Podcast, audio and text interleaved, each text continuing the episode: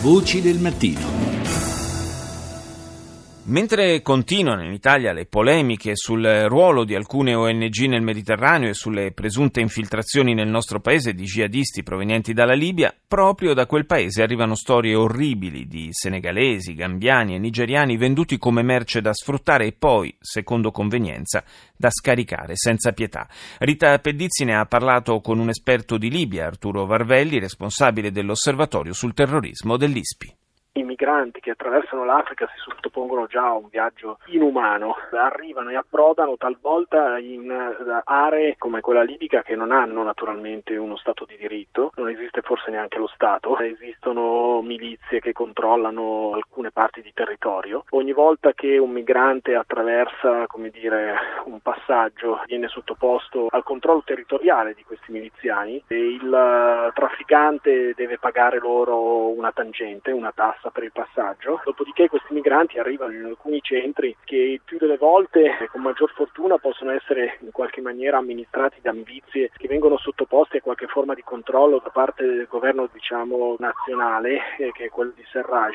in Tripolitania, altre volte vengono amministrati da miliziani che non hanno un, diciamo, un controllo di questo tipo, quindi non abbiamo alcuna certezza sulle condizioni diciamo, umane di questi centri. Il trafficante chi è? Sono persone di disposti a tutto per avere un'attività enormemente lucrativa. Sono il più piccole organizzazioni, non grandi organizzazioni, ma che come dire, hanno consolidato nel corso del tempo questo business. E i passaggi vengono diciamo dall'Africa o dall'Africa occidentale o invece dall'altra parte dal Corno d'Africa in direzione della Libia e trovano sfocio appunto in Libia perché è un paese semi-anarchico nel quale in realtà non vi è un controllo territoriale, nel quale le frontiere sono altamente porose, lo erano anche in passato perché era difficile anche per il regime di Gheddafi controllare migliaia di chilometri desertici, lo è ancora di più oggi naturalmente. Dove è organizzato il mercato degli schiavi migranti? Non c'è unicamente un luogo fisico, ci sono una serie come dire di punti caldi, di punti di attraversamento. C'è questo Salvador Triangle che è un passaggio che sta un po' ai confini tra l'Algeria, la Libia e ad esempio il Chad, di lì passa parte dell'immigrazione clandestina e ci sono altri punti sensibili naturalmente sulla costa della Tripolitania, da Sabrata fino quasi a zone vicino a Misurata. In tutta quell'area ci sono alcuni punti di detenzione nella quale molto spesso i migranti arrivano, a volte vengono fermati,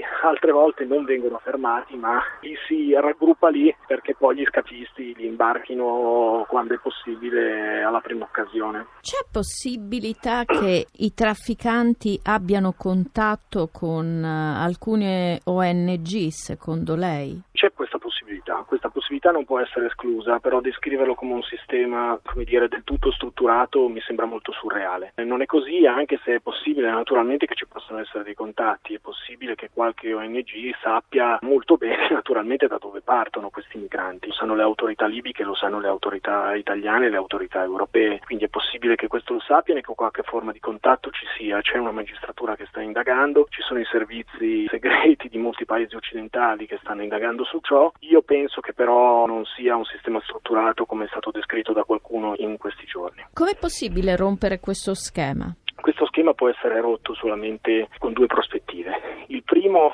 ristabilire diciamo, una serie di diritti, per alcuni almeno dei paesi africani, che in qualche maniera possa garantire loro una immigrazione strutturata, un'immigrazione selettiva, una via legale alla migrazione. Si sa, è inutile nascondercelo, anche se molte forze politiche lo vogliono negare, che l'Europa ha bisogno di una quota di migranti. Ha bisogno di una quota di migranti perché i nostri paesi demograficamente crescono poco perché alcuna manodopera è svolta solamente da migranti. Sappiamo benissimo che però parlare di una gestione di questo tipo legalizzata dell'immigrazione con un numero concordato naturalmente, stabilito eh, da noi europei in questo momento politicamente molto difficile e quindi però sarebbe utile farlo realmente.